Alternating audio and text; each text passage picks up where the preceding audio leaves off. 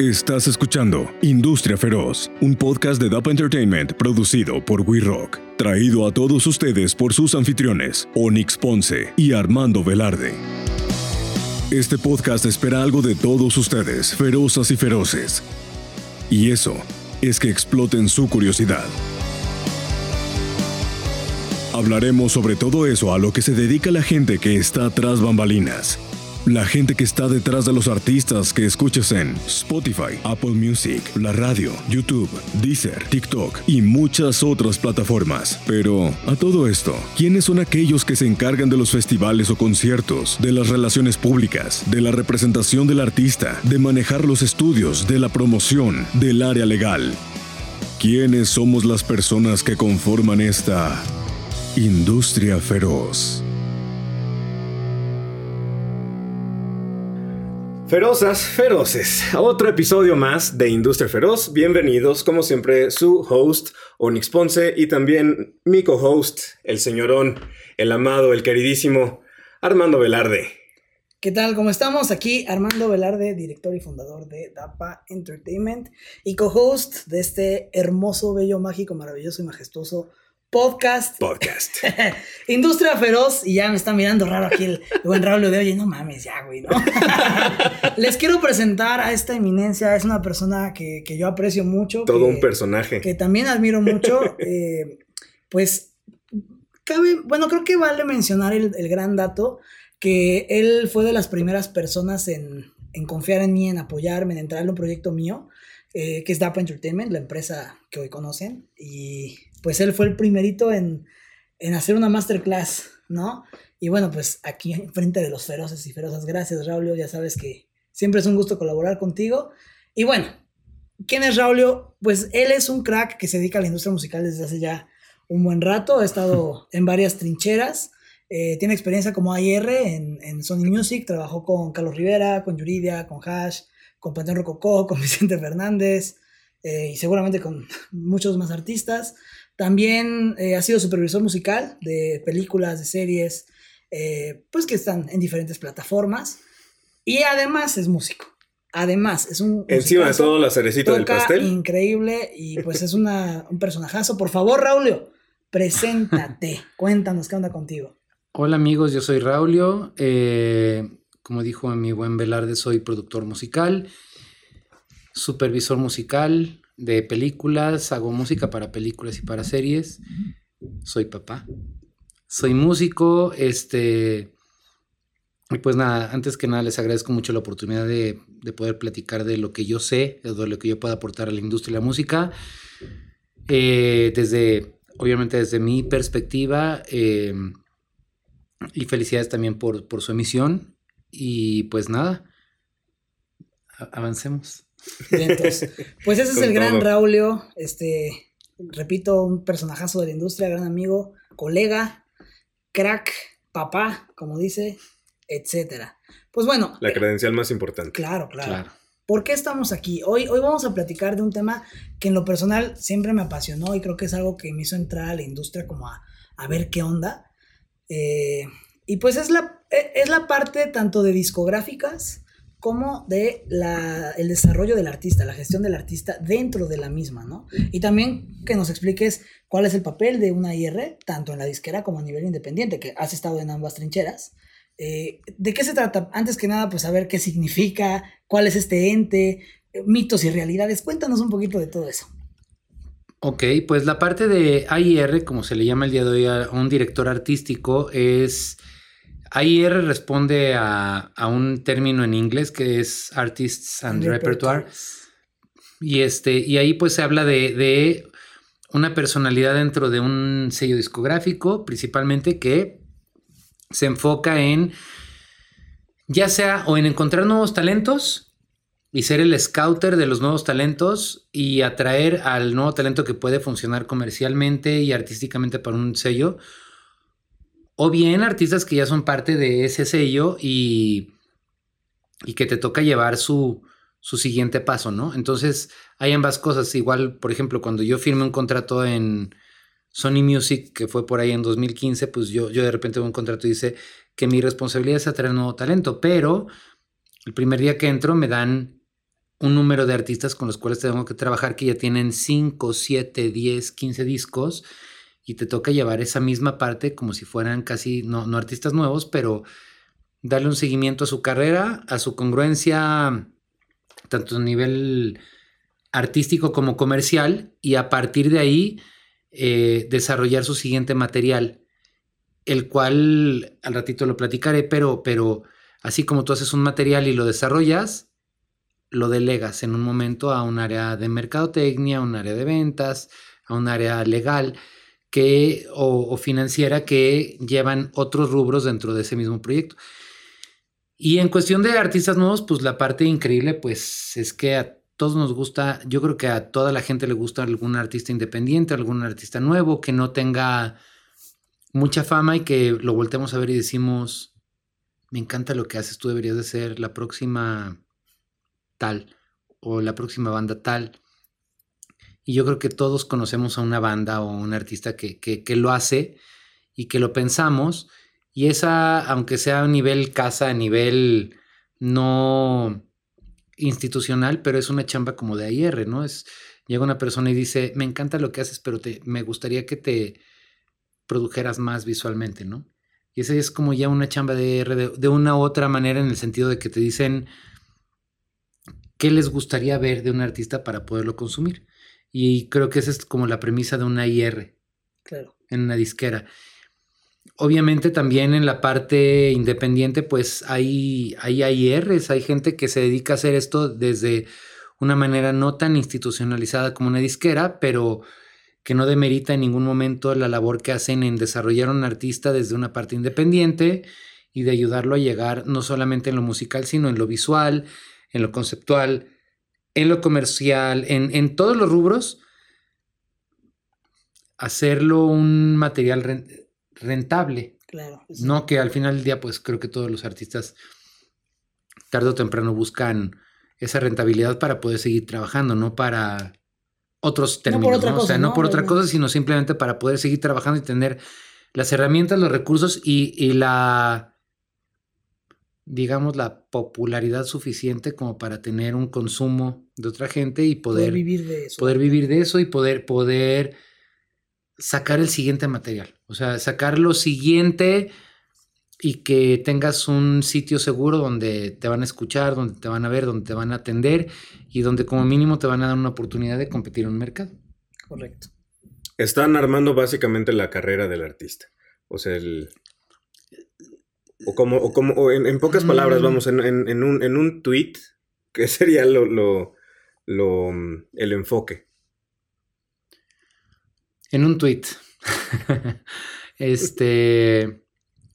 Sí, una IR precisamente hace eso. Hace el armado completo de un artista para buscar rentabilizarlo. Uh-huh. Y buscar que no solamente a nivel comercial sea un producto rentable, sino también que tenga un desarrollo que le permita tener una continuidad y una evolución. Uh-huh. Como tal, ¿no? Como un artista, ¿no? No es un producto como tal. Sí es un producto dentro de una parte industrial, pero al final del día es un producto evolutivo. Uh-huh. El artista es evolutivo 100%, entonces no se limita a sacar una canción y mañana otra y pasado mañana otra de un mismo género, sino simplemente también está buscando un camino intrínseco, humano, una propuesta de arte, de cultura, de entretenimiento que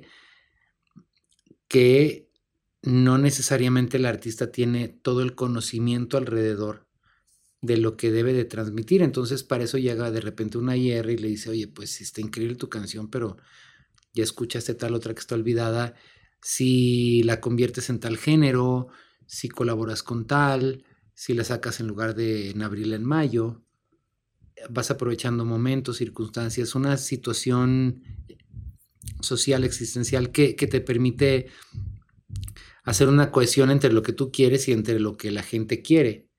Entonces tú como artista puedes llegar y decir, pues yo toco tal y si les gusta está bien, si no me vale madres. Pero pues yo creo que no es una premisa que lo digo a título personal, que se deba seguir como artista, porque al final del día dices, pues quien me quiere escuchar quiere y quien no. Pero el día de mañana te puedes lamentar porque la gente no está teniendo una receptividad ante lo que tú haces, y no necesariamente es por tu música, es por todo lo alterno, todo por todo lo que presentas, ¿no? Claro, o sea, como imagen, como mensajes, como redes sociales, como ciertas, incluso a veces hasta ideologías que permiten que un artista pueda decir la suya, y si ya dijo la suya, al menos tiene la opción un artista de saber si alguien no te quiere o si sí te quiere consumir, ir a un show, tal, es por un aliciente de lo que tú estás diciendo en todo, ¿no? Tus letras pueden decir una cosa, pero tu imagen visual puede decir otra. Entonces un artista... La congruencia, ajá, o sea, que tenga esa continuidad. Sí, entonces un artista es más completo que nada más sacarle buenas rolas, ¿no? Claro. Entonces yo creo que esa es la parte de responsabilidad de una IR, es la parte donde un director artístico, sea parte de una disquera, que a lo mejor en la disquera tienes una institucionalidad donde... Tienes un nivel de respeto, de sitio, de posición, de poder incluso importante, pero eso no quita que alguien que no esté en una disquera pueda hacer una muy buena chamba de AR. Claro. Hace rato antes de hablar antes de entrar a la emisión se hablaba que yo tenía cierta experiencia, por ejemplo, en cine. Y en cine pues me dedico mucho a hacer supervisión musical y es elegir artistas, canciones, géneros, mensajes, ritmos, todo, que tengan una congruencia con una secuencia o una escena de una película, para musicalizarlo, y pues tiene que ser exacta, no pones cualquier canción a lo estúpido. Entonces dices, bueno, pues yo pongo una canción pensando en una situación visual, entonces un supervisor musical incluso llega a tener esa chamba de AR, porque llegas y ves una película de los años 80s, pues no puedes poner un dubstep en la película así nada más. Porque sí, porque pues dices, no corresponde en género a la época de la historia, en tal. Tienes que irte como una IR o como parte de una disquera, pues te tienes que ir adecuando no nada más al gusto personal, que ese va implícito. Buenísimo. ¿No? Oye, y bueno, ya que estamos hablando de esto, ¿qué es lo que más te gusta de tu trabajo como AR, ya sea de la parte discográfica, de la parte independiente, como lo que tú dices, puta, o sea, por esto lo hago, esto me encanta? La parte que más me gusta, no sé cómo va a sonar. Échale. Tú dale. Pero la parte que más me gusta de hacer lo que hago es que todo mundo piensa que lo puede hacer. Claro. Y que muy poca gente realmente lo puede hacer. Es la parte que realmente más me gusta. Porque es como decir, no sé, llega aquí Don Velarde y dice, a mí me gusta la comida china, y tú y yo le decimos, la comida china es la peor del universo. Ajá. Le podemos decir misa, pero a Velarde ya no es una cuestión de que sea buena o mala, es una cuestión de qué le gusta, ajá, o no. Entonces, a ver, dile que es mala, se la puedes vender 20 horas. Pero para él es buena y se la va a comer igual. Uh-huh. Hoy, mañana y el jueves. Entonces, el asunto del AIR, el asunto de un supervisor musical, etcétera, es que son cosas, o son negocios, o son especialidades, si se le puede decir así, que creo que dile a una persona que tiene mal gusto musical. Dile a alguien que la música que oye es mala. Y va a haber pelea. Va a haber pelea, o sea, te la van a pelear y te van a decir, José es mejor que Rafael o tal, y lo van a defender desde un punto de vista también siempre muy personal. Y pues desde el punto de vista personal yo también creo que lo que yo escucho es la mejor música que hay en el universo. Sin embargo, lo que más me gusta a mí no necesariamente es lo que funciona. Correcto. En otros lados. Sea en una película, sea en un mercado, sea en un billboard, sea en una estación de radio, lo que yo crea y lo que a mí me guste, pues no le tiene que gustar a todo el mundo. Entonces, la chamba más linda, creo que de una IR, dentro de una discográfica, es el reto entre lo que te gusta y también lo que sabes o entiendes, que aunque no te guste, puede ser mucho mejor que lo que tú pensabas, y tener ese criterio, esa humildad. La humildad de decir, me encanta a mí, pero esto no vende.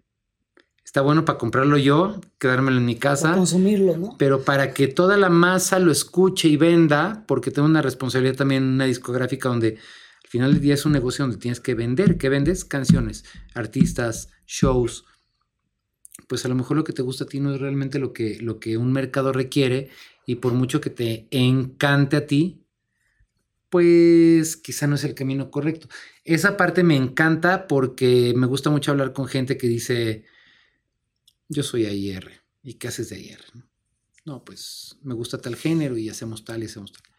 Oye, si te llega una canción tal, la rechazo. Está bien. O sea, está lindo escucharlo porque dices, pues, afortunadamente eso que acabas de decir sigue haciendo que yo tenga chamba. El que yo tenga el criterio, ¿no? Y claro.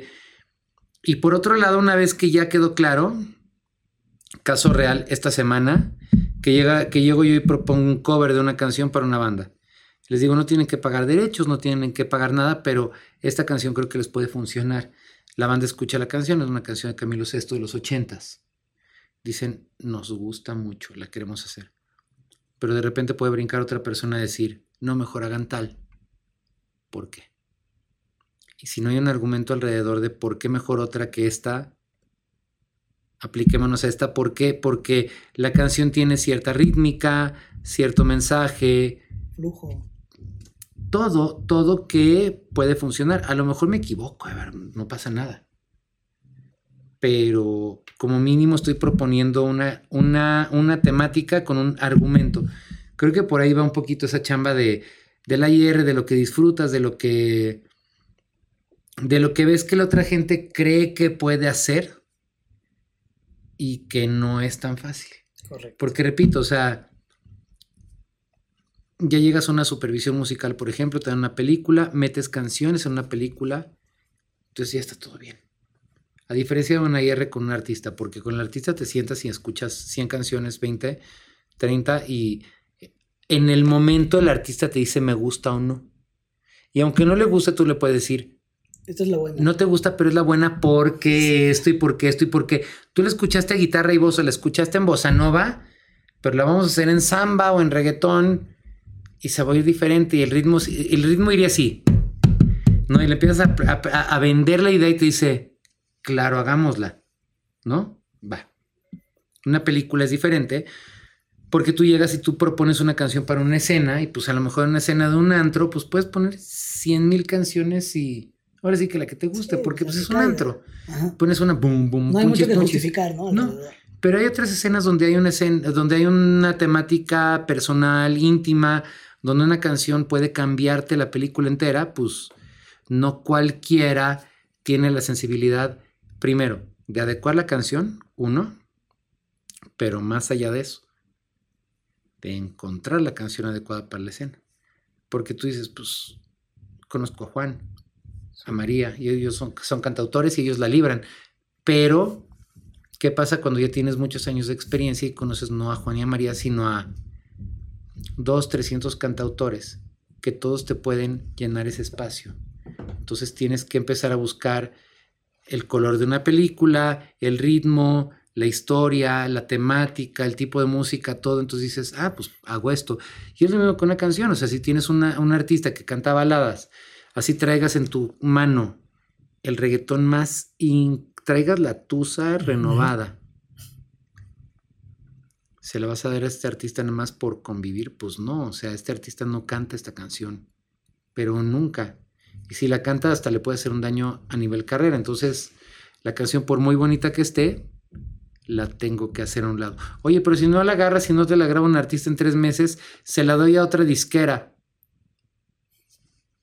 Pues que te vaya bien. O sea, no, sí, exacto. O sea, buenas rolas van a llegar más. Sí.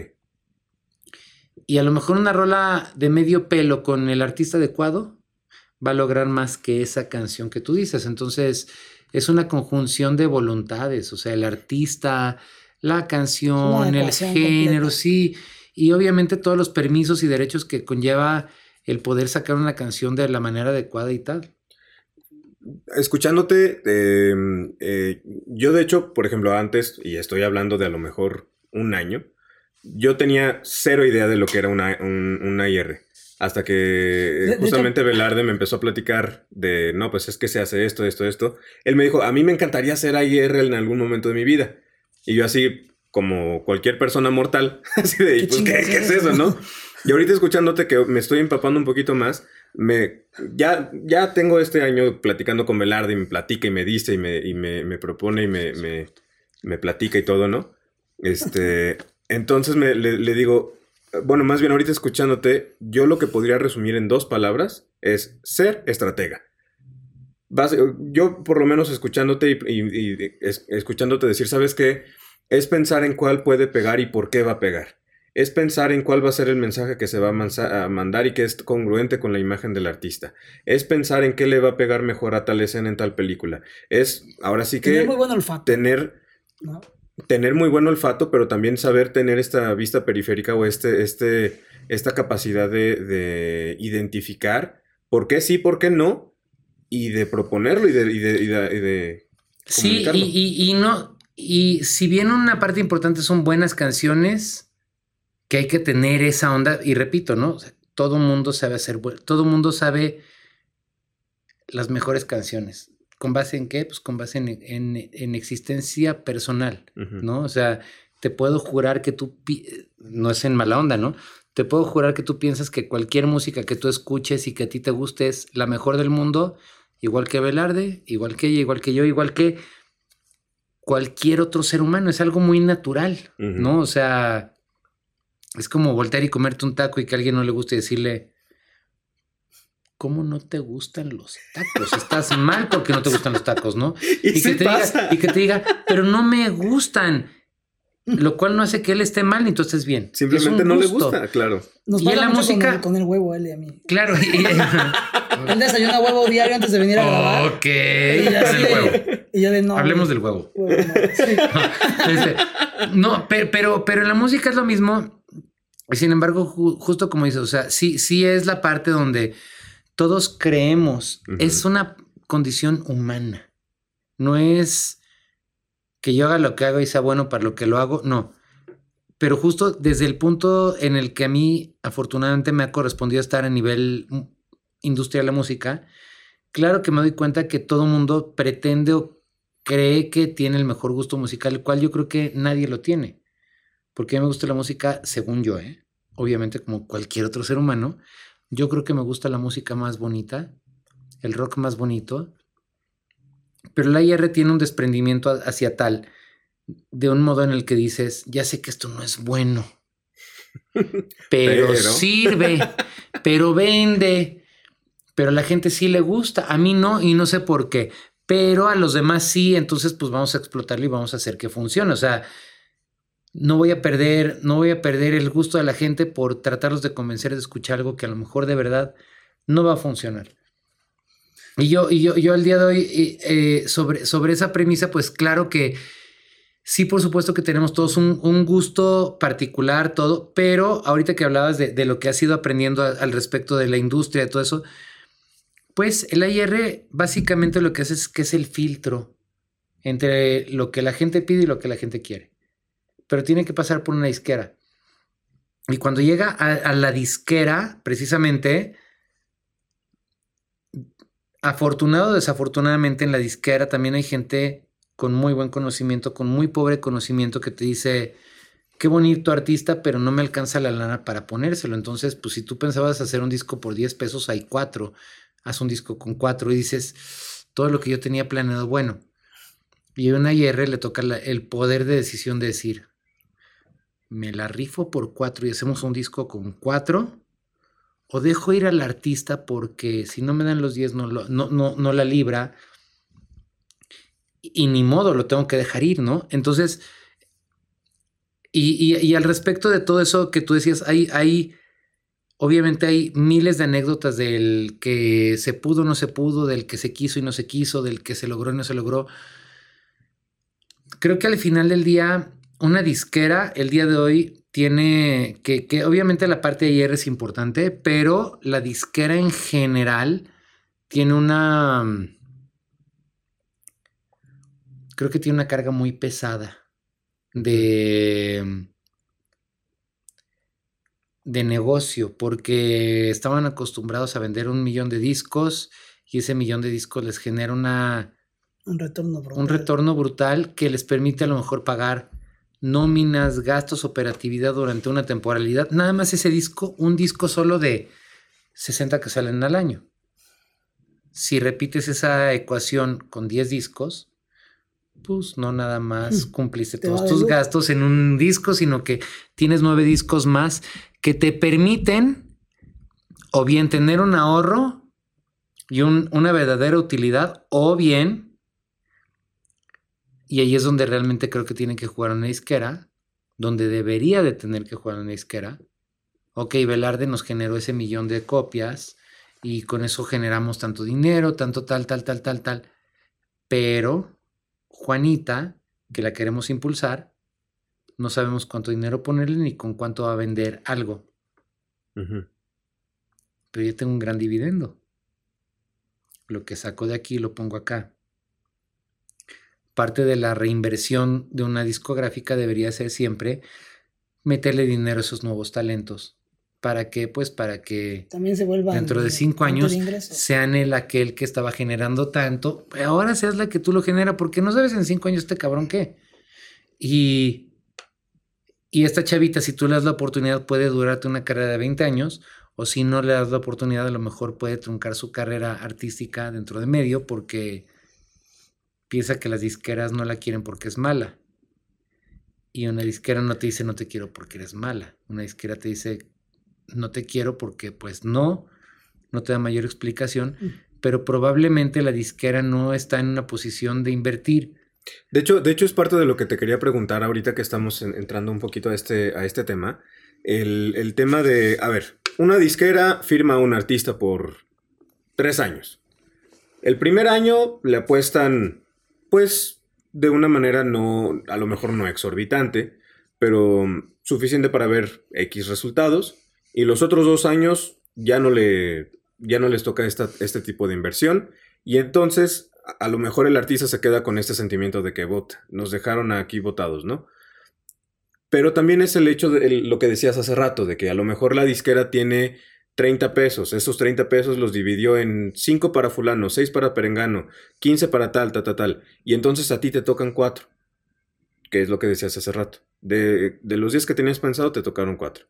Pero entonces, de repente, estos resultados o este proyecto, ¿qué es lo que pasa ahí que te hace decir, o no sé, que a las disqueras les hace tomar la decisión de ya no, pues no sé si darle continuidad o más bien ya no como darle cuerda al... Ajá. Sus cartas de retiro, pues realmente las disqueras van por ventas. Me ha tocado ver artistas de este tamaño que les han dado la carta de retiro que dices... ¿Cómo es posible, no? Dios santo, ¿por qué? Pero se las dan. Porque llega un área de finanzas que les dice, pues no has vendido lo que esperábamos, no has resultado como esperábamos. Pues queremos vender, güey. Al final del día una empresa discográfica o lo que sea, pues vende. Vives de vender discos, fechas, merch, videos, lo que sea. Y no, tú no vendes. Por muy famoso que seas, te tengo que dar las gracias. Y de repente llega otro artista que cumple ciertos números proyectados por un área de finanzas. Que eso es, perdón, lo voy a decir con la palabra, no la uso mucho, pero eso es lo que está culero. Un artista consolidado en un mal momento es material para correrlo de una disquera. Pero es un artista bueno en un mal momento. El problema es que las discográficas ya no tienen como antes, y no es culpa de ellos, pero ya no tienen como antes el tiempo para desarrollar a un artista durante 5 años. Si llega Geffen Records y firma a Guns N' Roses en 1986. Y les dice, les vamos a hacer 5 años o 3 discos. O 4 discos. Tú como artista tienes una tranquilidad. No una seguridad económica necesariamente. Tienes una tranquilidad de tener trabajo de aquí a una temporalidad. y te genera una responsabilidad también de saber que tienes que cumplir con un contrato. Eso significa que tocar, componer, grabar. Ya. Pero si de repente llega la discográfica y te dice has vendido menos, y para la fiesta de lanzamiento del disco gastaste $500,000 o $600,000 en México para una fiesta de lanzamiento, y el día de mañana no recuperas ni los $600,000 en venta de discos, pues claro que hay una preocupación. Pero el artista se dedica ¿a qué? A componer y a tocar. La discográfica tiene que llevar una gestión muy global de lo que se debe de hacer a nivel no nada más musical, sino también marketing, ventas, distribución, finanzas, fiscal, legal, todo junto. Son muchas áreas. Y un artista funciona como un engranaje, en el cual a lo mejor es el engrane más grande, pero no va a funcionar solo jamás. O sea, nunca. De ahí que no hay artista famoso que no tenga un equipo atrás que lo soporte, que lo ayude. Y una discográfica, creo que la parte errática es dar por sentado el modelo viejo. O sea, así funcionaba y un artista que funciona, pues funciona y se acabó. O uno que no funciona y se acabó. Entonces, está bien. Pero si hiciera un poco antes, más a la vieja manera, tú no firmas a un artista por un disco. La firmas por 4. Porque estás consciente que a lo mejor en el primero no funciona. Pero qué tal que en el tercero revienta.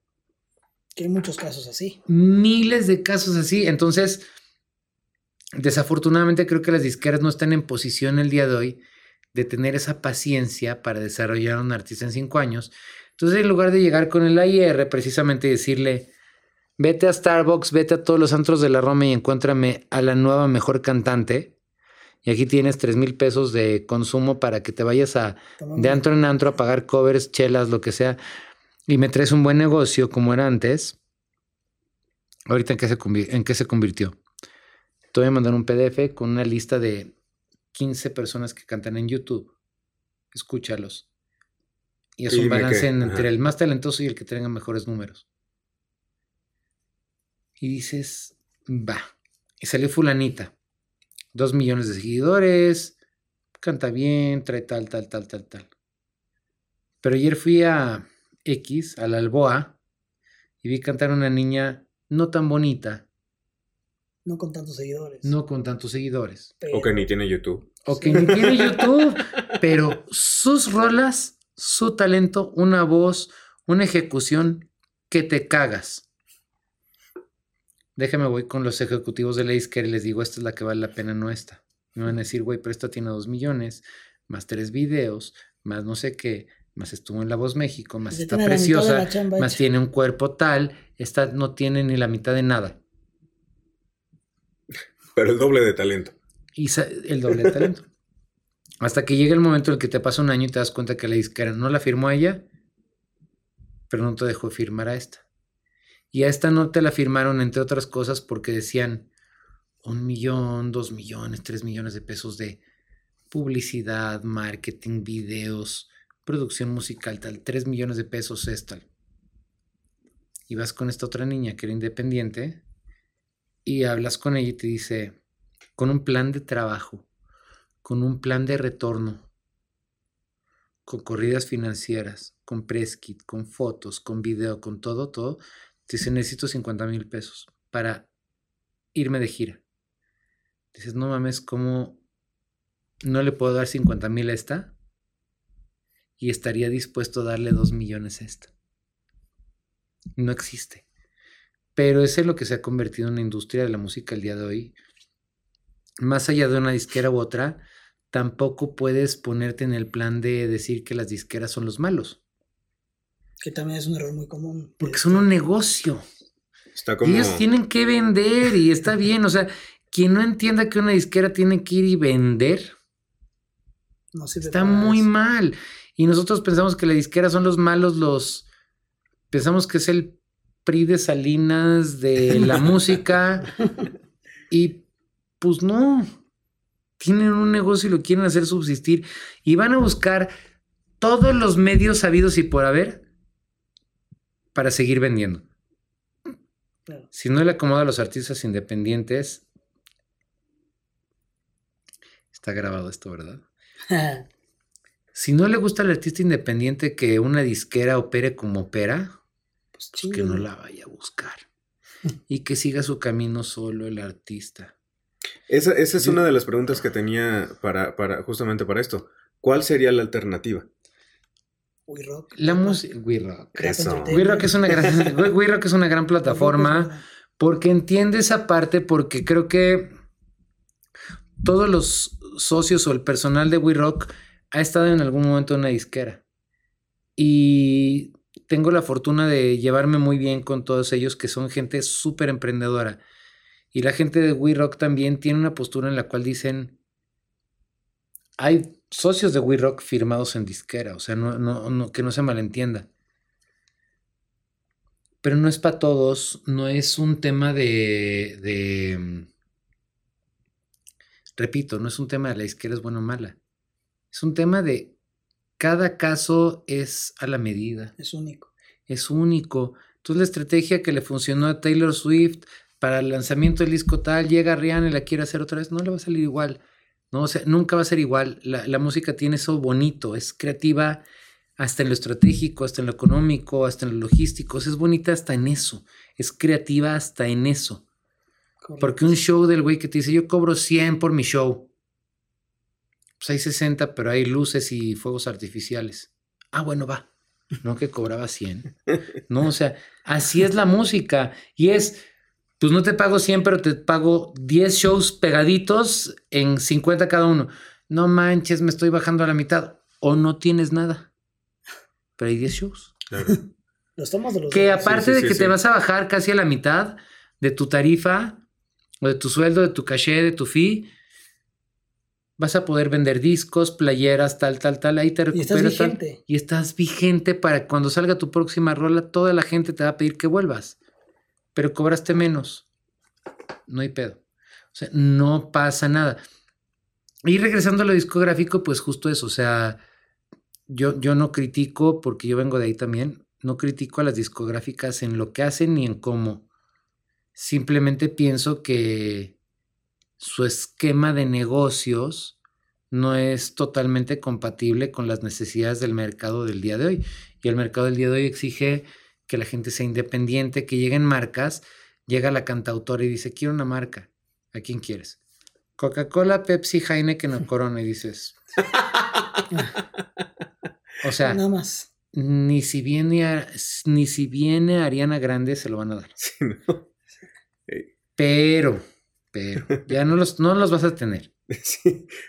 Tuvieron a Michael Jackson en los 90s y claro. Que son pioneros, Pepsi en este tema. Pepsi es pionero en eso, de hecho. Ahí empezó este pedo del... De hecho, Pepsi son los precursores, es verdad. Sí. No, sí, es cierto, muy cierto. Pero, ¿qué pasa cuando de repente te llega una invitación, un post?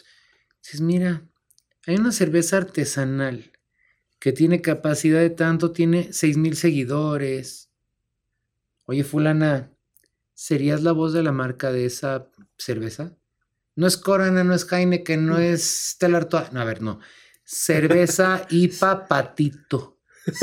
Pero te ponen 5,000 pesos de promoción. O te patrocinan tus siguientes 3 conciertos. O te ponen flyers. Sí, ayudan, o te hacen tal. Sí, entonces claro. llegan y ellos ya aceptaron. Porque tienen 6,000 seguidores. ¿Cuántas cervezas puedes vender con 6,000 seguidores? Pues a lo mejor un chingo en puntos de venta. No importa, no es mi negocio la chela. El punto es, hay una chela que quiere promoverse a nivel artístico y hay un artista que necesita un pequeño incentivo para obtener credibilidad. ¿Qué haces?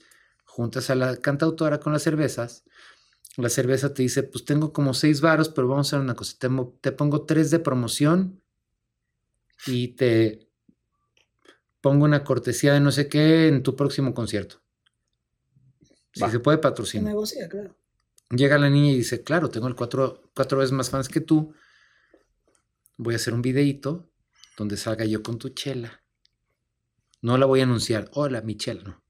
Vamos a salir tocando, pero tu chela junto. Mis 25,000 fans van a ver tu chela. Tu lana me va a servir para promover tu chela y tal, tal, tal. ¿Y dónde estuvieron los millones de dólares de Bad Bunny, de Lady Gaga, de Universal, de Sony? Si toda la música se moviera nada más por esos estándares, no creo que hubiera música el día de hoy. No. Bueno, una pregunta muy importante, Raúl. O sea, que yo creo que es muy interesante para nosotros y para las personas que están viendo y escuchando. ¿Cuáles identificarías que son los principales retos de una IR dentro de una discográfica y fuera de una discográfica? O sea, ¿cuáles han sido en ambos campos tus principales retos? Pues dentro, dentro la parte institucional, porque te puede gustar algo mucho y puedes creer y seguirlo, invitar a todo mundo a que escuche, pero si llega un área de finanzas y te dice, buenísimo, me encantó el concierto, ¿esto no vende? Ahí murió. Gánale, ¿no? Muy gánale a eso, ¿no? Ya perdiste. El no vende, ¿qué significa? El que llega la persona de finanzas, te dice no vende, y tú dices, claro que vende, es muy bueno, tal, tal, tal. ¿Qué te vende? ¿Un Bataclan de 200 personas o te vende un... En 2 años te vende un lunario? Híjole, no sé. Si no me lo proyectas, pues no jala. Entonces hay tanta formalidad dentro de la disquera que siempre llegas a tener a veces... Es constante, ¿eh? Okay. Un poquito de miedo. De miedo a cagarla porque hay un aparato tan grande de inversión alrededor de un solo disco que un error tuyo impacta a mucha gente. Entonces la piensas a veces en tomar decisiones atrevidas o las hablas con alguien y si no está de acuerdo, ya solito tú te empiezas a bloquear. Bajonear, ¿no? Claro, entonces, pero pues las disqueras afortunadamente tienen, si tienen a la gente adecuada, las disqueras van a florecer siempre porque traen a alguien que les propone nuevas alternativas, no solo de música, sino digitales, comerciales, estratégicas.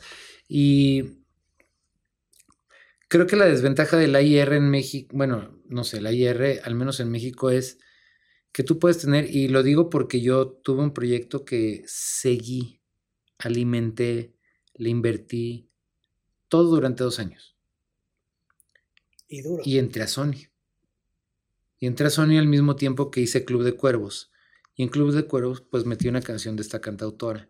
Y en Sony estuve 2 años peleando para que la firmaran, pero te vas dando cuenta que no todo el mundo piensa igual que tú y te dicen, buenísima, me encantó lo que hizo, eres un genio, niña, me encantas, te vamos a firmar.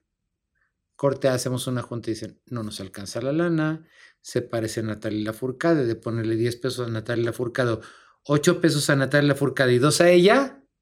Mejor le pongo los 10 a Natalia, porque Natalia tiene 6 Grammys, esta es nueva. Es por eso, pero vas a necesitar a alguien nuevo, ¿no? Eventualmente, pero ella no es ni ahorita ni hoy. Hasta el punto en el que te vas dando cuenta que se da la gente de topes en la cabeza o no, y dicen, dejamos ir un buen artista, esta niña le va bien por fuera y que es lo primero que van a hacer, le van a ofrecer algo. Cuando en su momento le podían ofrecer 10 y con 10 se hacía todo. Y ganaban todos. Ahorita ella te va a pedir 50 porque por 10 va a considerarlo un insulto. Entonces, creo que ese es el gran reto. Y por fuera de la IR, como tú decías, por fuera de las disqueras, pues el reto es que te crean. Porque, repito, fuera de una disquera que tú tienes el puesto, la tarjetita, y no la traes nómina, el apellido Sony. No traes el apellido Sony, entonces te van a decir tu IR de qué chingados. Sí. Pues de tal. Y tienes que convencer a alguien de que es lo mejor. Lo cual, como va a ser muy difícil que alguien te lo compre y te pague para convencerlos, pues a qué se va al... Yo soy AR, yo lo hago. Y la canción es tal. Y dices, pues va. Y se los cuento como una muy pequeña anécdota. O sea, para mí van pegadas las industrias, pero hace 2 días me buscó una productora de cine para hacer su supervisión musical. Pero ya tienen canciones, ya las tienen planeadas, son canciones de los años 20, 30, o sea, muy viejas, y no tienen ni idea cómo gestionar los derechos ni los pagos. Y de repente me dicen, bueno, pues te mandamos un WhatsApp con la canción que nos falta dirigir y conseguir licencias. Yo va. No es que me guíe eso a mí por la parte económica ni nada, pero si ellos mismos, como una producción entera de una película, no tienen la formalidad de ofrecerte algo de esto, a nivel profesional, de darte las herramientas para que trabajes, pues es difícil tomarlo en serio. Correcto. Y la chamba que yo hago es una chamba muy difícil de tomar en serio. Sí. Porque si yo me pongo a escuchar 8 horas música en los audífonos, en la computadora, literal. Te van a decir, no estés de flojo, ¿no? Van a decir, güey, eres un huevón. Sí, nada más andas. Ponte a trabajar y tú, si supieras. Sí, cara. Si supieras que entre rola y rola.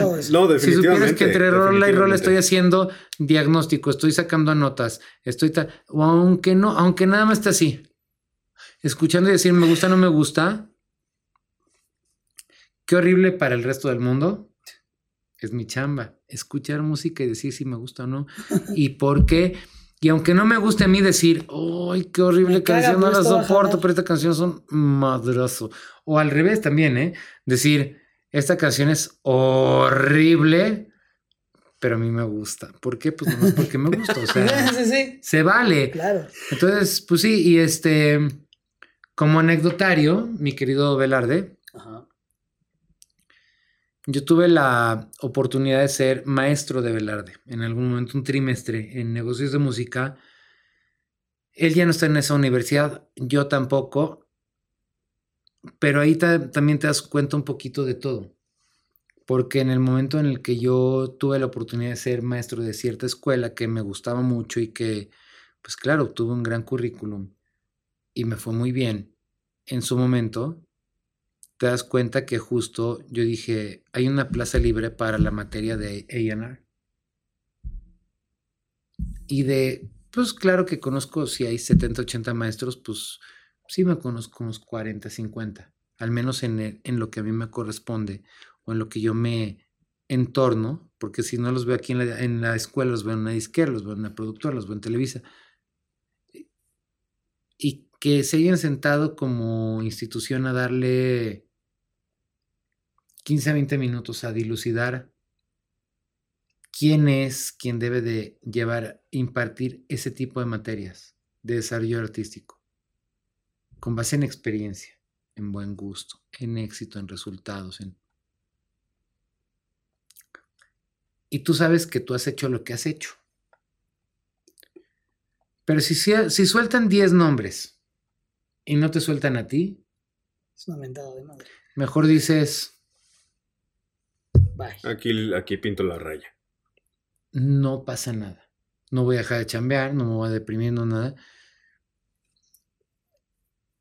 Institucionalmente, lo que sea, pero pues al final del día, una persona que sabe hacer, no hace. Sabe hacer lo que me toca saber hacer a mí, pues no, tampoco es que salí improvisado, o sea, la he cagado. Si les digo que si estoy donde estoy porque la mitad de las cosas o más han sido cagues míos, es justo. La he regado en todo, ¿no? La he regado en todo. He cometido errores de prudencia, legales, económicos, financieros, fiscales, con todo mundo por el afán de aprender. Pero si no lo hubiera logrado todo eso y capitalizarlo, pues no tendría la fortuna de estarme viendo en una computadora, madre mía. Estarme viendo filmado en una computadora y sabiendo que me están entrevistando, pero para lo cual pues estoy muy agradecido de todas maneras. Muchas gracias a ti también. Bueno, ya para empezar, encaminarnos al final de tu episodio, sí es para mí muy, muy importante preguntarte lo siguiente. ¿Sí? Adelante, por favor. Sí. Sí, de hecho desde hace rato que te veo tratando de esconderla. No, pero no. Tú... Aquí no hay problema. Sí, no, la chela no es el problema. La chela era el cigarro, que me urge. Pero no se preocupen. Ok, bueno. A ver. Preguntota, súper importante. Para las personas que no tienen idea de cómo es el modelo de negocio para desarrollar un artista, ¿podrías platicarles un poquito de cómo es la infraestructura de una disquera y cómo es el proceso de que entra el artista a que se lanza su canción?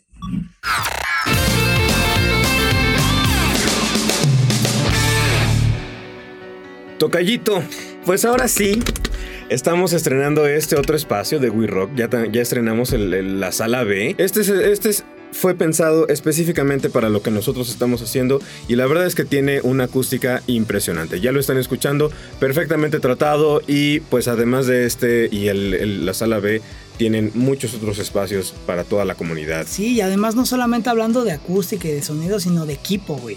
O sea, tienen backline, tienen PA, tienen microfonía de primera, tienen unas instalaciones poca madre. Yo quisiera invitar a los feroces y ferozas a que busquen a WeRock para que los ayuden con sus proyectos, ya sea que eres un artista, que tienes una banda, que quieres hacer un podcast. Este lugar es para ti. Este lugar es para ustedes. Así que ya lo saben, ferozas y feroces, si quieren impulsar sus proyectos musicales o de multimedia, vengan a buscar a WeRock. Y pues bueno, aquí estamos grabando nosotros. Qué mejor ejemplo. WeRock, in rock we trust.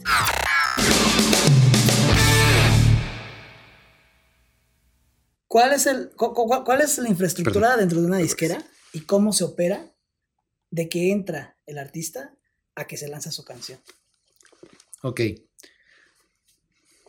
Obviamente cada disquera tiene su propio modelo intrínseco, pero pues al final del día creo que cubren lo mismo porque es un mismo tipo de negocio.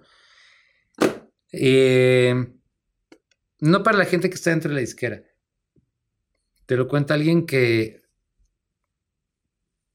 quizás estuve muchos años probando o intentando estar dentro de una disquera. Y el día que entré, ni lo pedí ni lo esperaba. Entonces, creo que fue más grato porque fue todo como una aventura. No había tanto hermetismo en cuanto a cosas que podían pasar o no. Yo nada más entré y disfruté. Pero no es el caso de todo el mundo.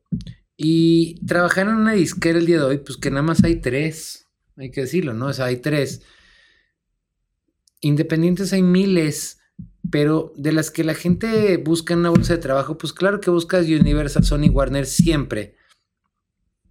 Yo tuve la fortuna de trabajar tanto en Sony como en Universal, en el mismo puesto, todo. Pero pues sí fue circunstancial. Yo no llegué y metí mi currículum, no. Había contactos, había afortunadamente también un perfil profesional mío que me permitió dar un paso adelante y ser considerado y el tiempo que yo estaba ahí fue muy bueno. Pero también durante el tiempo que estuve me di cuenta que había mucha gente que tenía la ansia de entrar a la disquera.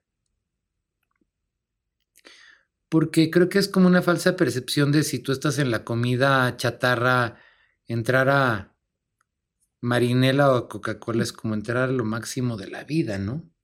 Porque pues te gustan los dulces y pues estoy en la empresa de los dulces, ¿no? O sea, es como... Muy buen símil. Me encanta. O sea, casi, ¿no? Pero la música tiene muchas variantes, porque un producto de música, vaya, si ahorita me hacen gerente de Coca-Cola, pues qué padre, pero no es como que si yo la cago hoy y de aquí a los próximos 3 meses... No creo que haya un solo mexicano o chilango que deje de tomar Coca-Cola por mis pendejadas. Muy. Lo van a seguir tomando igual y no les... Es más, de hace 5 años para acá a lo mejor corrieron a 10 directores de la Coca-Cola y yo diario me tomo 1. Por 2. No, entonces dices, 3. Va. Sí. Pero la música es algo más volátil y siendo así, yo creo que el aprendizaje y todo lo que nos debe de dejar una industria discográfica es que, pues claro, es una industria en movimiento, primero que nada, porque genera nuevos modelos de negocios constantemente. Creo que hay gente, tengo la fortuna de conocer gente que me cae muy bien y que me cae muy mal, en las disqueras en las que he trabajado y en las que no, pero me predominan siempre los valores de mucha gente, hasta incluso de la gente con la cual tuve los mayores problemas. Era gente que sabía de lo que hablaba. No todo el mundo dentro de una disquera lo sabe, pero tuve la gracia de encontrarme con gente que tenía muchos años de experiencia y decirme, esto no. Yo, está mal, así no va. Así no va, ¿qué? ¿La música o la industria? La música. Ah, pero tú eres parte de la industria, entonces te chingas. Sí te chingas y vas con el sistema. Y el sistema puede ser malo, puede ser bueno, pero de una u otra manera funciona a nivel shows, a nivel ventas, a nivel tal. Entonces tampoco puedes llegar tú a pretender y cambiar nada. Puedes llegar y buscar evolucionar fórmulas, poco a poco trabajar con un artista, con un tal, poquito a poquito. Y los artistas que están buscando ese famoso AR, búsquenme a mí. No. Eso. Pero los que están buscando un AR, por ejemplo, tampoco es un camino fácil porque, repito, imagínate un chavito que es cantautor y tiene 10 canciones y te dice, esta es mi mejor canción. La he cantado 5 años en fiestas, nunca la he sacado en ningún lado tal. Y de repente llegas, lo escuchas y dices, güey, de tus 10 canciones hay 2 buenas y esa que tú pensabas no es una de ellas. Yo empezaría de cero. El chavito se va a ofender. Y si el chavito como se puede deprimir y dejarlo, ¿no? Claro, y si el chavito más aún te está pagando como AR para que le digas eso, te va a mentar la madre. Pero al final del día yo no creo que un director artístico, una persona que se dedica a esto, trabaje para complacer a nadie. Trabajas para, bueno, ni siquiera para complacer a una persona o 10, no. Trabajas para satisfacer a un mercado entero. Y eso es donde creo que está más complicado, porque tú sacas un disco como AR y tu disco llega, obviamente por Spotify sí a todo el mundo, pero si un día trabajas con Cristian Castro, tu disco de Cristian Castro va a ir a 800 estaciones de radio en Latinoamérica, va a tener 600 y tantos conciertos durante los próximos 2 años, va a tener tal, tal, tal, tal. Ojo, como AR no cobras nada de eso, tú cobras tu sueldo y ya. Y es una chamba que le toca al manager, al productor, quizá la disquera en un arreglo, al artista, todo. Pero pues te tocó hacer todo eso para ver a un artista meterse $50,000-$60,000 diarios. Tú trabajaste por $30,000-$40,000 al mes. O sea, a lo que voy con esto es que no deja de ser gratificante. Así no ganes lo que tú piensas que deberías de ganar como IR. El hecho de llegar y decir, voy a meter a iTunes Latinoamérica. Caso real, ¿eh? ¿Te pasó con Cristian Castro, me imagino? No, me tocó. Estoy en primero y en tercer lugar de iTunes y Billboard. Todo Latinoamérica estoy en primero y tercer lugar. Y mi exceso de Dilón estaba en segundo. Estábamos los dos en las 3 mejores discos de Latinoamérica en muchos años. Wow. Y decíamos, güey, qué increíble.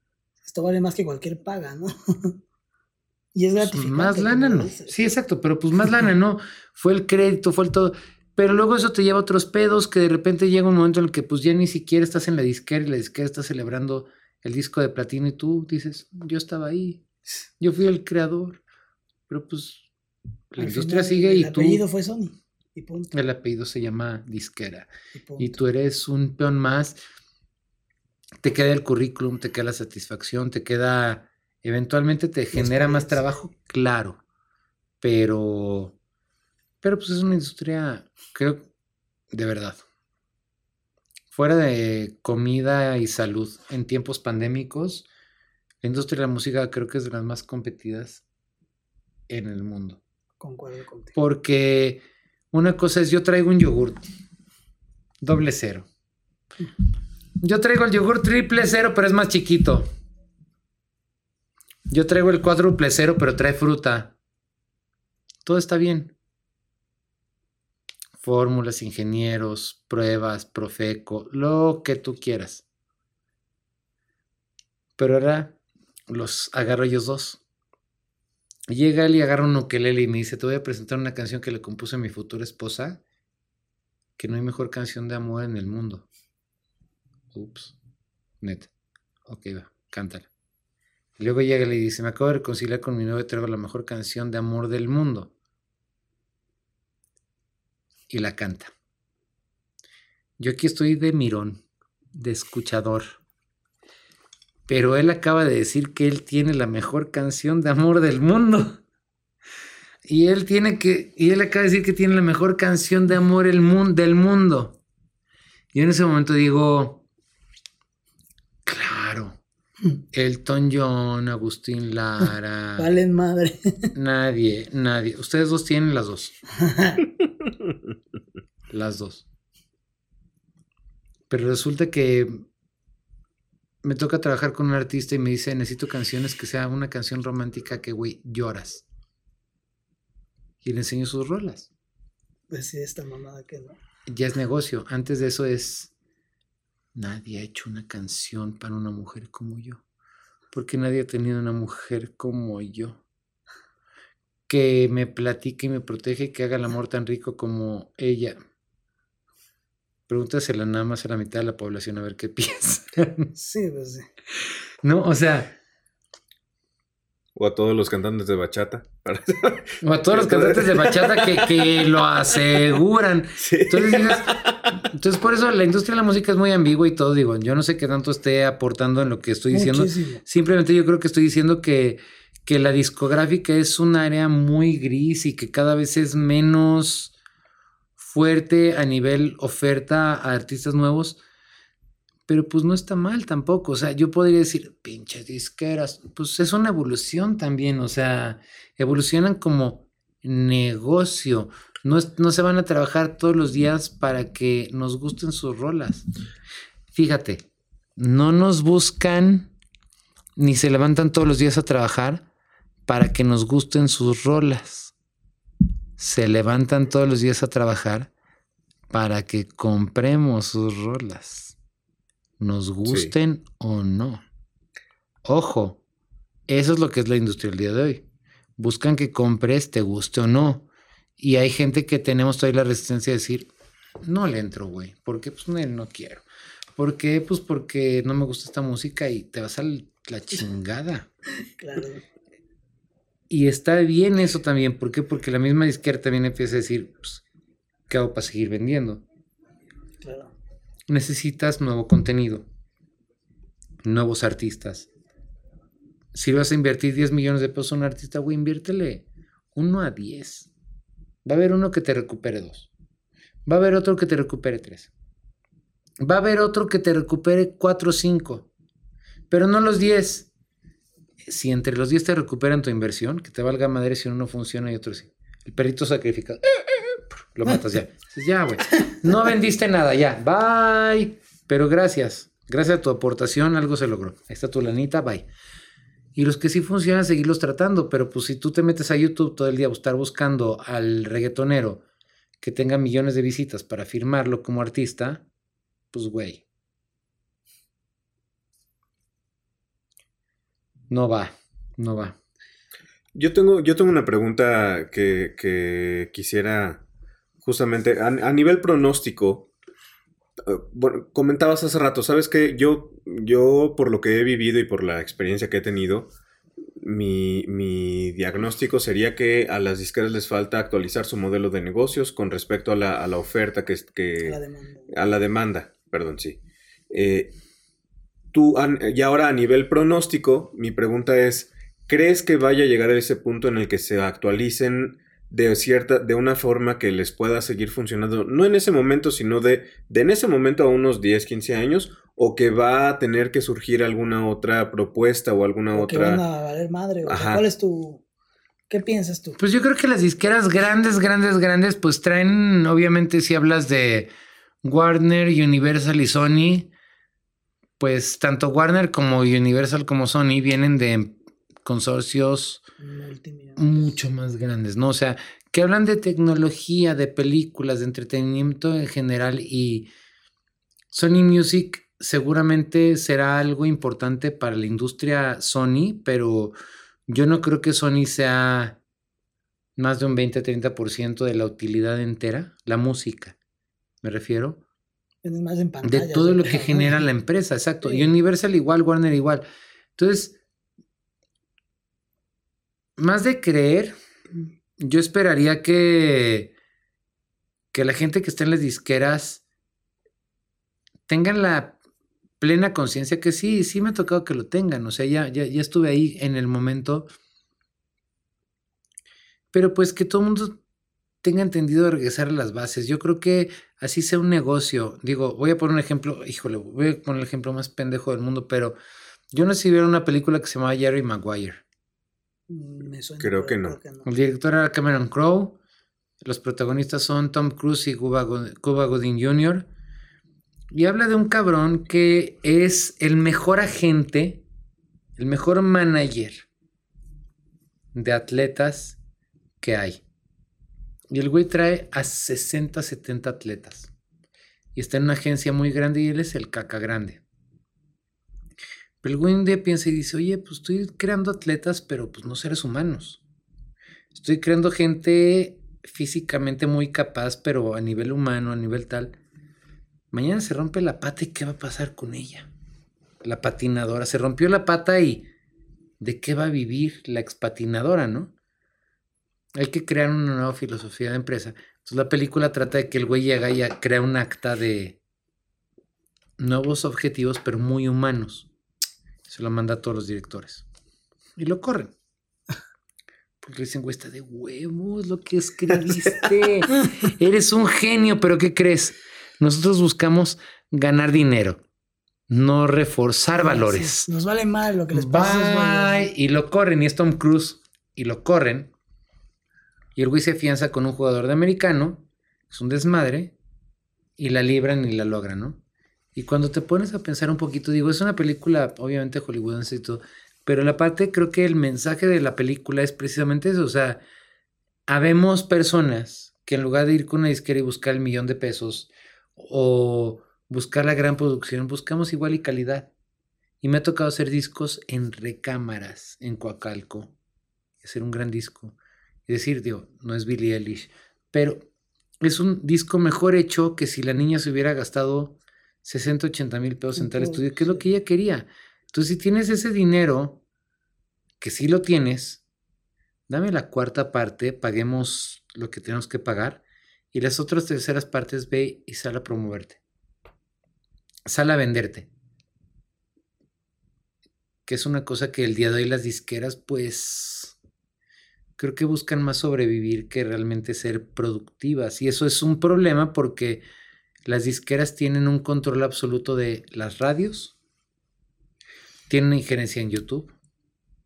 En plataformas digitales. En casi todas. Fuera de las redes sociales, en casi todas las plataformas, como dice Velarde, tienen una injerencia. Entonces, ¿no me ayudas? No. Güey, pues tu próximo sencillo de Bad Bunny, que es mío, de mi disquera, no lo vas a ver ni pasar. A ver, diles que no. Entonces creo que las disqueras ahorita el día de hoy están en un momento muy complejo, claro, porque no vendes discos físicos, porque esto, porque el otro, pero creo que deberían de torcerse un poquito y empezar a bajar sus estándares. Porque, repito, un artista, un Juan Solo, en Sony, su disco, bueno, es más, un Juan Solo, no sé si lo ubican, pero Juan Solo cantautor, sí, el disco de Juan Solo entero lo puedes hacer en 40 mil pesos, te hago el disco entero de Juan Solo. Pero llega la disquera y lo firma. Y vuelves a hablar con Juan Solo. Dices, güey, ¿cuánto cuesta un disco tuyo? 700 mil pesos, brother, o sea, no hay menos. Te hiciste famoso con 2 pesos. ¿Cómo ahora necesitas 600? Es una buena reflexión. Y la discográfica, desde su esquema financiero, comercial, etcétera, no los culpo, repito, es una industria. Pero tiene un estándar muy diferente a lo que nosotros tenemos. Correcto. Los mortales. Correcto. Nosotros los mortales. Entonces, pues, más o menos va por ahí. Estaría padre para la segunda temporada ponerle como título Nosotros los mortales. Pues bueno, mi queridísimo Raulio, venga tu historia feroz para inspirar a las personas. ¿A qué te refieres con historia feroz? Como te decía allá afuera, es como tu parteaguas, tu momento, tu punto de quiebre a partir del cual Raulio es Raulio y se dedica a esto. O sea, ¿en qué momento dijiste? Pues... tu anécdota donde hay un antes y un después. Híjole, es muy difícil platicar un antes y un después de algo, pero... un momento que recuerdes y digas, este fue mi momento eureka. Pues sí, yo creo que tuve una etapa en Sony Music justo. Creo que era Paul Forat. Yo creo que no conozco un AR mejor... en lo más mínimo, es un tipo crack. Increíble. No, sí, aparte de que es una persona que quiero mucho a nivel personal. Es una persona que me enseñó fíjate, más allá de lo laboral. Me enseñó algo personal porque me decía, la IR pues es el caca grande de una disquera en muchos sentidos. Entonces una persona que me enseñó a distinguir entre eres el que ayuda al artista pero no lo asistes. No le vas a traer el café al artista. Pero tampoco eres el güey que le dice, eres un pendejo, no cantes así. No. Hay un punto medio muy delicado entre creerte y sentirte más que el artista y entre creerte inferior al mismo. ¿Por qué? Porque el artista es una personalidad muy caprichosa, que es real también. Un artista te agarra la medida y te la agarra de por vida. Piensa que te conviertiste en su criado, etc. O te generas un respeto de cierta instancia. Entonces, mi anécdota feroz con la industria fue Paul Forat, porque tengo muchas a lo mejor, pero tiene implicaciones legales. Entonces, no, neta. Entonces, creo que mi anécdota feroz fue cuando trabajé con él, porque él llegó y me dijo, ¿qué género te gusta el rock? Y me dice, vale madres. Vas a trabajar con puro pop. El pop más famoso del país y de Latinoamérica. Bueno, me puso con todos esos artistas y creo que mi prueba de valor y feroz fue un día en particular. Sí, es como anécdota en específico, okay. No en general. Yo trabajaba en una oficinita en Sony, pero estaba pegado, todos los AIRs pegados, y él trabajaba al fondo, hasta otro lado, bien, bien lejos. Pero pues yo era su único alterno, digamos, él era, el equipo entero éramos él y yo. Entonces pues yo trabajando con todos los güeyes aquí junto, que eran como rivales profesionales por acá. No. Y llega a mi oficina y me toca la puerta y me abre y me dice, agarras tu pinche guitarra, tus discos, tu computadora, sí, todo lo que tienes aquí, te vas a la chingada de esta oficina. Y yo sí. ¿Qué hice? Dije, ¿no? ¿Qué hice? No, sí, claro que sí, le dije, claro. ¿Qué hice ahora? Y se volteó y me dice, ¿qué hiciste? Estás con el AIR más chingón que hay en Latinoamérica. Y ¿sabes qué, güey? Pues te voy a poner una oficina pegada a la mía. Te vamos a poner. Y me dice, te vamos a poner aire acondicionado, repisas para que no tengas todos tus discos aquí. Te vamos a poner repisas, aire acondicionado. Compra una guitarra de hasta unos 13, 14 mil varos. Pues la que quieras. Si te pasas de esa cantidad, lo que te pases va contra tu nómina. Pero cómprate una guitarra de más o menos tanto, pide tu aire, pide tu pantalla plana, pide tu equipo de audio, ay, todo. Te hace la chingada este lugar y yo sí. Quería llorar. Y aparte luego se empezó a reír, pero sí, no reírse en forma así de jajaja, nada más así como de... Y yo el día siguiente, ya en la oficina con todo lo que yo quería y necesitaba. Y llego y le digo, oye, ¿nos vamos a comer? No, cabrón, déjame de molestar. Entonces, sí, señor. Okay. Apenas ayer me estabas diciendo que montara, tal. Pero te das cuenta que es una industria y la persona era muy buena persona. Pero en cuestión chamba era diferente. Y pues el día que llegué y te dice, vente, de 4 a 6 comida tú y yo. Ahí vas a la comida y tú así, callado. Y lo primero que te dice, oye, güey, cuéntame tu vida. Oye, tal. Oye, no se te imagina hacer tal cosa. Y empieza a hablar en plan social y pues claro que te atrae, evidentemente, sí, de una manera diferente. Y pues nada, pues yo creo que esa fue así como una que me acuerdo ahorita. Me han pasado un chingo, buena. Pero pues de está hecho, buena. Creo que es de mis favoritas. Está cagada. Las que hemos escuchado. Está cagada. ¿Sabes? Me lo imaginas eso de la comida como la escena en la que el lobo de Wall Street, uh-huh, Leonardo se va con el jefe. Y como que el jefe de, a ver, ¿qué haces, güey? No, qué pedo, ya se hacen compas. Pues venga, lo siguiente. Ahora la pregunta es un dato feroz. Ahora sí que ya sea un dato importante, un dato cagado, un dato de lo que sea, pero que hayas aprendido gracias a que estás en la industria. Ya nos han compartido un par, pero algo que tú sepas que dijeras, a lo mejor no todos saben, pero ahí va. Tu dato feroz.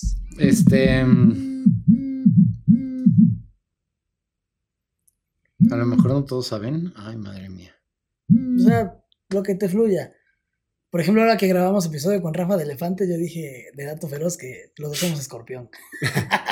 Pero él, por ejemplo, nos dijo, ¿sabes qué, güey? Yo al momento de componer hay veces que se me va, no me molesta mucho y todo. ¿Y pero la rola de Así es la vida estuvo a punto de no existir porque ya se me había olvidado cómo lo había compuesto. Y hasta varias semanas después me volví a acordar y surgió otra vez. Ándale, sí. Híjole, dato. Pues en dato feroz, pues no sé, sobre alguno de los artistas con los que has trabajado, sobre algo de la discográfica, sobre la dato feroz, igual les voy a decir un dato mío, a lo mejor. Venga. Me tocó hacer un disco con Cristian Castro. Okay. Me tardé un año y cacho en hacerlo, fue muy sufrido, me hice muy amigo suyo. Okay. Trabajamos todo el año y un día le dije, oye, los créditos del disco, pues tus agradecimientos, todo. Los créditos técnicos, quién produjo, quién tal, pues los tengo yo, pero los personales, pues tú dime qué va. Me mandó un WhatsApp que venía yo como amante de la tierra, repudio no solo el maltrato, sino el alimento de los animales, de tal manera que los pollos, los cerdos, los becerros no deberían de ser alimentados para los humanos porque tal. Oye, güey, ¿qué es esto? Son mis créditos del disco. Y dije, no mames. Está bien, va. Le hablé al manager y el manager me dice, es un güey ya grande de edad, chingón, se llama Darío de León, bien chingón. Me dice, mira, Raúl, Cristian está loco, lo sabes, tu agradecimiento, pues, si él mandó el texto, pues que se quede el texto, como él lo dijo, pues es su disco, güey. Sí. Qué buen y se lo mandó a la diseñadora. Le digo, pues, los agradecimientos de Cristian. Y claro que me marca al rato y me dice, güey, este güey está loco, está pirado del cerebro. ¿Qué le pasa? Es un texto ecologista bien, pero no ecologista, sino de, hate, de odio, güey. Sí, ¿Qué pedo? Y yo le dije, pues tú ponlo. 3-4 semanas después me mandan la primer copia del disco maquilado. Y vienen, y yo así, ahí vienen los agradecimientos de este cabrón. Ahí viene esa madre, ¿eh? Y veo los agradecimientos y el güey me lo jugó como una broma a mí. Entonces haz de cuenta que el güey pone... El güey pone mi disco, chécate esto también, es parte de la anécdota porque tipo es completa. Anécdota slash dato. Sí, es completa porque puso 5 agradecimientos. Y pone, mi primer agradecimiento es para mi hijo Zaratustra, porque pues es mi hijo mayor y te quiero dedicar a este disco, y hace mucho tiempo no sé tal. Segundo agradecimiento, se lo agradezco a mis fans que han sido leales durante 20 y tantos años. De verdad, les agradezco que sigan aquí, tal. Tercer agradecimiento, Sony Music, fulana, mi disquera dorada, son lo más... A ver, yo la parte de la disquera. Ah. Todos mencionados, y yo sí, yo no salgo mencionado yo. Ya te vas a poner decir, punk. Oh. Porque se le olvidó mencionarlo. Cuarto agradecimiento, mi manager, regresaste conmigo, nos peleamos, volvimos a juntarnos, tal. Todo bien. Yo, ay, qué lindo. Cookies. Quinto agradecimiento y el último, Raúl. Y me agradece a mí, me dice, güey, me apoyaste en un momento difícil como persona, como músico, bla, bla, bla. Aceptaste librar todo este proceso conmigo, güey. Me puso el último crédito por el más chingón de todos, así. Y yo pensaba que se lo estaba dedicando a los animales. Entonces, cuando lo leí, yo así... ¡Ah, qué padre! Ya sabes, ¿no? Sí se la mamó. Y yo así, güey. Y el güey así de... Me dijo de... ¿Te gustó la broma? Yo, era broma. Me dijo, no, la neta estuvo padre. O sea, estuvo muy lindo, pero pues no mames, ¿no? Me la hiciste muy cansada. Y esa fue... Esa creo que fue como de mis anécdotas más bonitas. Y ves ese disco de Cristian y pues sí salgo... Tengo mi agradecimiento personal, que estaba muy chingón. Sí, porque pues es un crack el güey... Es un crack y valoró lo que hicimos durante un año de chamba en un creditito. Ya eso era lo único que yo quería. Ya fuera de ahí, las anécdotas personales que tuve con ese güey son muy cagadas. Pero esa a nivel profesional. Saludos al buen Cristian Castro. Saludos al buen Cristian Castro. Pues bueno, por último, mi queridísimo Raulio, y lo más importante, un consejo feroz para esa gente que quiere dedicarse a la industria musical. Solo hay uno, y está muy claro, y está bien fácil. Venga. Es arte, es cultura, es música, es lo más fácil de dejar en la vida como negocio. Es de lo que más fácil te puedes desprender en la vida porque no lo consideras una prioridad. Pero si de verdad crees que tienes la oportunidad o el talento o al menos las ganas de dedicarle tu vida a eso, no es que tengas que ser guitarrista, ni bajista, ni baterista. Puedes ser director de videos, puedes ser manager, puedes ser promotor, puedes ser chingos de cosas. Y es un mercado tan grande y tan bonito y que sí genera dividendos. Depende de cuánto le chingues y depende cómo te relaciones y depende de qué tanta congruencia tengas entre tu talento, tu decencia profesional, que la logras. Entonces, yo le diría a cualquier persona que se quiera dedicar a la industria de la música que de verdad lo haga, pero que no lo deje a la mitad, porque también eso, o sea, a ti te tocó también en el SAE, la que no se casó porque ya le dio hueva, está la que estaba en publicidad pero quiso probar, está el que se dedicaba a tal, y hay muy poca gente de tu generación, que eran creo que 7 si no me equivoco, creo que serás uno de los únicos 2 que siguen dedicando, y eso creo que es un parámetro muy grande de un filtro que es bueno, porque se queda la gente que sirve, pero hacen faltas manos, o sea, siempre hace falta más gente que tenga el contacto, el criterio, el talento, en lo que sea para poder llevar a cabo iniciativas que en la música resulten, o sea, no veo otra manera de hacerlo y sería mi único consejo, que la gente que se dedica a la música, tengo 2 hijas, saludos, de 10 y de 11 años, las 2 se dedican a la música y a la actuación.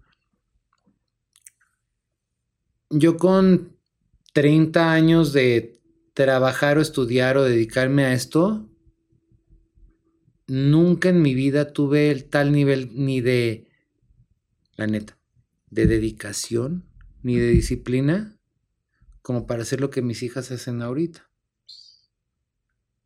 Nunca lo tuve. Entonces, si yo estoy viendo a una niña de 10 años que toca 4 instrumentos, habla 3 idiomas y lo hace todo por que tiene ganas de hacerlo, pues no puede llegar un cabrón de 25 años y decirme no puedo. No puede porque lo mando a la chingada. Y lo peor de todo es que ya solita mi hija a mí me está impulsando a estar mandando mails, mandando currículums, quiero la nueva película, quiero la nueva película. O sea, tengo que seguir porque si estoy viendo que ella está haciendo eso, dentro de 5 años mi hija me va a dar 20 vueltas. Entonces digo, necesito seguir compitiendo mis cuadros. Te ponen la vara alta. Claro. Es lo que decían ahorita antes de empezar a grabar, de no sentido así como de qué es lo que he creado, ¿no? Así como así, el monstruo que cree. Y pues sí, pues sí, ese es el pedo. Si pensamos que el rock se acabó aquí. Espérate a las bandas que vienen de 30 años para abajo. Son miles y miles y miles. A ver quién las va a controlar, quién las va a traer, quién las va a ayudar. ¿Quién las va a ayudar a la transición de una generación a otra? ¿Quién sabe? Y de eso se trata también. Claro. No se trata nada más de mí, de mí, de mí, de mí. Voy a hacer una cosa chingona, pero para que genere un semillero para otra gente que pueda venir a hacerlo mejor que yo. Correcto. Si yo seguir escuchando buena música, pues si no, pues si nada más me gusta lo mío, pues entonces me quedo en mi casa y no vengo a hacer un podcast, no vengo a hacer una entrevista con ustedes. Me quedo en mi casa y digo lo que yo hago es lo más chingón del universo y pues no lo es. Es nada más una propuesta dentro de miles. Entonces, pues hay que ser responsables y abrir las oportunidades a los otros miles que les quieren dar y como mínimo tener mucha música chingona. Muy, o sea, creo que esta plática fue enriquecedora para todos los presentes. Pero desde los primeros minutos sí, nos gustó los mucho, ¿verdad? A todo dar. Raulio, no sabes cuánto te agradecemos que hayas venido. Fue un gustazo tenerte acá, platicar de industria, platicar de AR, de todo este rollo de la artisteada. Y pues bueno, mi querido Onyx. No, pues muchas gracias. Muchísimas gracias, de verdad. De verdad, muchas gracias por haber venido, Raulio. No, hombre, gracias a ustedes. Y pues otra vez, nuevamente, como siempre, agradecerles a todas las personas que nos han estado siguiendo y que siguen escuchándonos. Ojalá que les haya gustado este episodio. Nos vemos a la próxima de este podcast Industria Feroz, un podcast de DAPA Entertainment producido por WeRock. Nos vemos hasta la próxima. Esto fue ¿Qué pedo con las disqueras? Con Raulio Ruiz, un episodio de Industria Feroz. En el próximo episodio. Hola, ¿qué tal? Yo soy Elba Ladaga, productora de entretenimiento, y los invito a checar mi episodio con Industria Feroz. Descubre junto a Elba Ladaga qué onda con la promoción artística, el aprovechamiento de los medios, la importancia de la segmentación de mercado. Esto y más tendremos en el próximo episodio de Industria Feroz. Industria Feroz es una idea original de Armando Velarde. Arte a cargo de Onyx Ponce. Producción y edición audiovisual a cargo de Onyx Ponce. Conducción a cargo de Armando Velarde y Onyx Ponce. Alianzas y contenido a cargo de Armando Velarde. Studio Manager de WeRock, Daniela Varela. Agradecimientos especiales a todos nuestros escuchas. Nos escuchamos en el próximo episodio. Ferozas y feroces.